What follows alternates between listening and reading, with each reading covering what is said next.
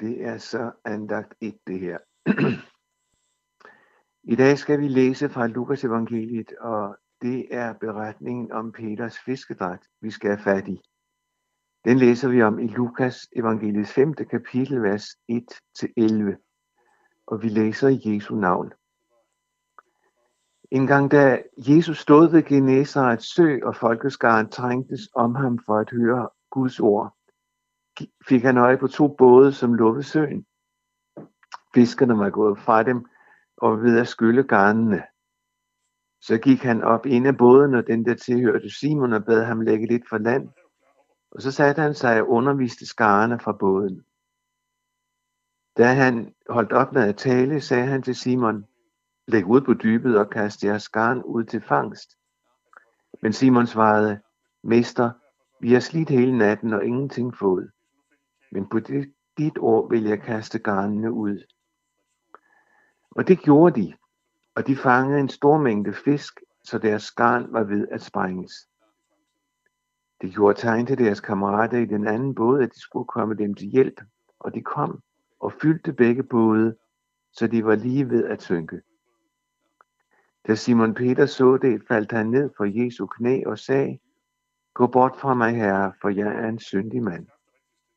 For han og alle, som var med ham, var grebet af redsel på grund af den fangst, de havde fået. De som Jakob og Johannes, Zebedeus' sønner, som fiskede sammen med Simon. Men Jesus sagde til Simon, frygt ikke, for nu af skal du fange mennesker. Og de lagde bådene til land og, fulgte alt, og forlod alt og fulgte ham. Amen. Lad os bede sammen. Kære Herre Jesus, nu beder vi dig om at komme os nær. Og vi beder dig åbne dit ord for os. Ja, så vi ikke bare møder ord. Men Herre, lad os få lov til at møde dig selv. Mød os, som er sammen om dit ord i dag, på samme måde, som du mødte Simon. Amen. Det er jo en hverdag den dag. En arbejdsdag for mange, som har et arbejde. Og den dag samler mennesker sig om Jesus, fordi de gerne vil høre ham undervise. Der står lige frem, at mennesker trængtes om ham, fordi de ville høre, hvad han sagde. Og Jesus udlagde det, Gud havde sagt, forklarede mennesker, hvad Gud mente. Men i det ser Jesus en mulighed for at få styr på, midt i det ser Jesus en mulighed for at få styr på tingene. Han spørger Simon Peter om at låne hans båd, hvilket han fik lov til. Simon og hans fæller havde været afsted hele natten på Genesarets sø for at fiske, og de var ved at ordne garnene, sådan som fiskere gør. Rense dem for alt det, som garnene også fik forfat i i vandet.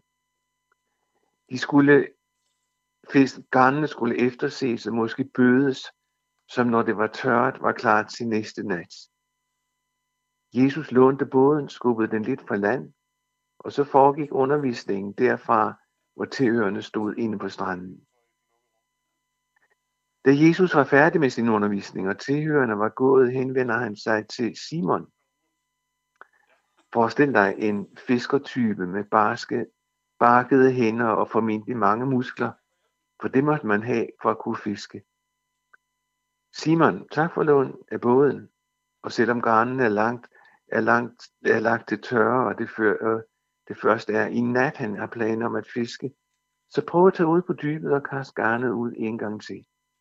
Sådan siger Jesus. Og vi fornemmer skepsisen hos Simon underforstået. Det kan godt være, at du, Jesus, er ganske skarp på det der med Gud. Men det at være fisker, det ved jeg, hvad er. Vi har fisket, mens det var mørkt, og ingenting fanget. Så chancen for at fange noget nu, hvor det er lyst, er erfaringsmæssigt lille. Men ok, vi gør det, fordi du siger det. På dit ord, Herre, gør vi det. De sejlede ud der, hvor vandet var dybt og kastede garnen og fik en kæmpe fangst. Det var lige før, at garnen ikke kunne klare så mange fisk. De var lige ved at gå i tur. Og dem, der fiskede fra den anden båd, kammeraterne, sejlede ud til dem, og ved hjælp, ved fælles hjælp fik de bjerget fangsten. Der var så mange fisk, og bådene lå så tungt i vandet, så de var lige ved at synke. Da de var kommet i land, og Simon Peter møder Jesus, er der en ting, som står tinderklart for Peter. Jesus var ikke bare en, der lærte andre om Gud. Det var noget helt andet, der gjorde sig gældende. For det han havde oplevet, det var jo, at Jesus havde også styr på og magt over naturen. Og hvem er han egentlig? Hvem har den magt? Det er jo kun én, og det er jo Gud. Simon erkendte, at han mødte Gud, da han mødte Jesus. Måske en begyndende erkendelse, eller mere, øh, som blev mere og mere tydelig for, for ham i de kommende år. Og når han så tænker på sin egen skepsis over for Jesus, og det Jesus sagde til ham, og han tænker på sig selv, prægede det ikke at ville tro, så var det vanskeligt at finde ud af en rigtig måde at reagere på. Han var klar over, at han og Jesus passer ikke sammen. Gå bort fra mig, Jesus, er han.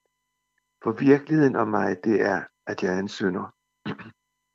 Gå bort fra mig, for jeg er en syndig mand, siger han. Der står beskrivende om, om Simon Peter, han begrebet angst. Han falder på knæ foran Jesus, og ved du, hvad de signalerer? Jesus, det er et fuldstændig asymmetrisk forhold, dig og mig. Fuldstændig ulige. Også Jakob og Johannes, som fiskede i den anden båd, de var brødre, fik den samme oplevelse som Simon Peter. Kammeraterne, eller skal vi sige arbejdskammeraterne, også de opdagede, hvem, der mød, hvem de mødte, når de mødte Jesus. Det der med at møde Jesus, det fik betydning for dem alle tre. Vi hører ikke i beretningen den dag om Andreas, som var Simon Peters bror, men de blev alle fire Jesu disciple. Det at møde Jesus, Guds søn, det får betydning for mennesker. Og det var ikke bare på den tid, men sådan er det også i dag.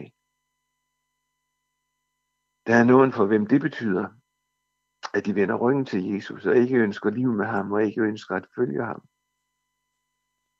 Måske stikker man af fra ham. For andre bliver mødet med Jesus, at livskursen i den grad bliver lagt om. Nu er jeg en gammel mand, men tænker jeg tilbage på de mange ting, som jeg har mødt i mit liv. For eksempel, da jeg blev kæreste med hende, som jeg blev gift med. Da vi fik vores første og vores andet barn. Da jeg søgte og fik et job, som jeg, måske var, som jeg var meget glad for. Da jeg mistede mine forældre. Det var alle ting, som på en eller anden måde fik stor og har stor betydning for mit liv og hvordan det formede sig. Da, det, da de første børnebørn kom, blev det også til markeringspæle i mit liv. Foran som ændrede min hverdag og mit liv. Men ved du hvad det største, der er sket i mit liv?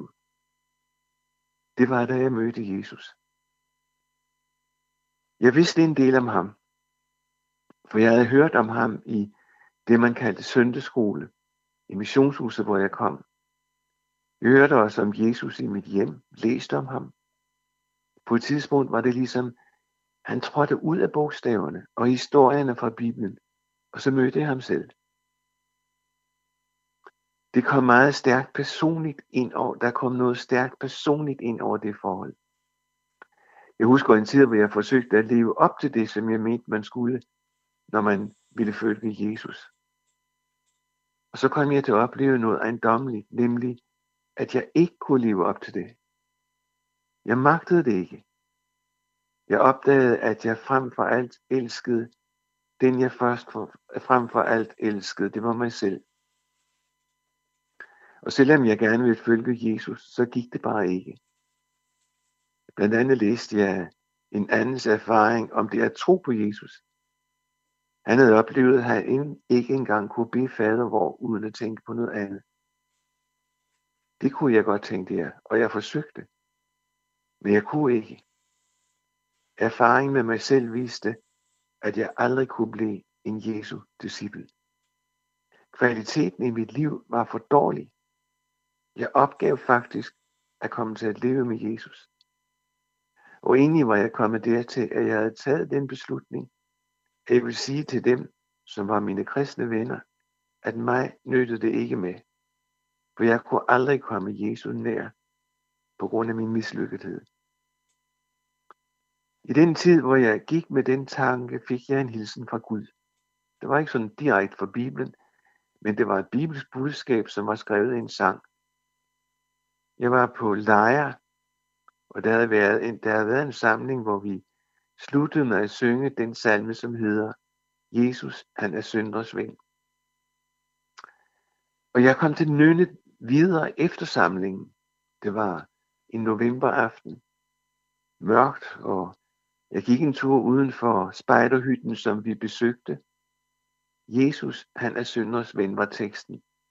Og jeg sang den sådan for mig selv. Og da det gik op for, så da gik der noget op for mig. Hvis det var sandt, at Jesus var synders ven, så var han jo min ven. Hvor var der noget, jeg var, så var jeg fuldstændig bevidst om, at jeg var en mislykket. Og Jesus er synders ven, de mislykkedes ven. Det blev min mulighed. Og ved du hvad? Det er min mulighed også i dag. Det er min kristendom. Det samme som jeg opdagede for næsten 60 år siden. Jeg var ved at vende ryggen til det med Jesus, fordi jeg ikke klarede det. Men jeg mødte noget, som var langt større, end jeg magtede. Det forhold kom jeg til at tænke på, da jeg læste fra de vers, som vi har fået fat i, som vi havde fat i til at begynde med. Peter oplevede Jesus, som han er. Og det var så overvældende, og han var selv så forkert, så usel, så tvivlende, så fuld af mistro, at han på knæ foran Jesus måtte sige, gå bort fra mig, til jeg er en syndig mand. Jesus, vi passer ikke sammen. Vi kan ikke være sammen.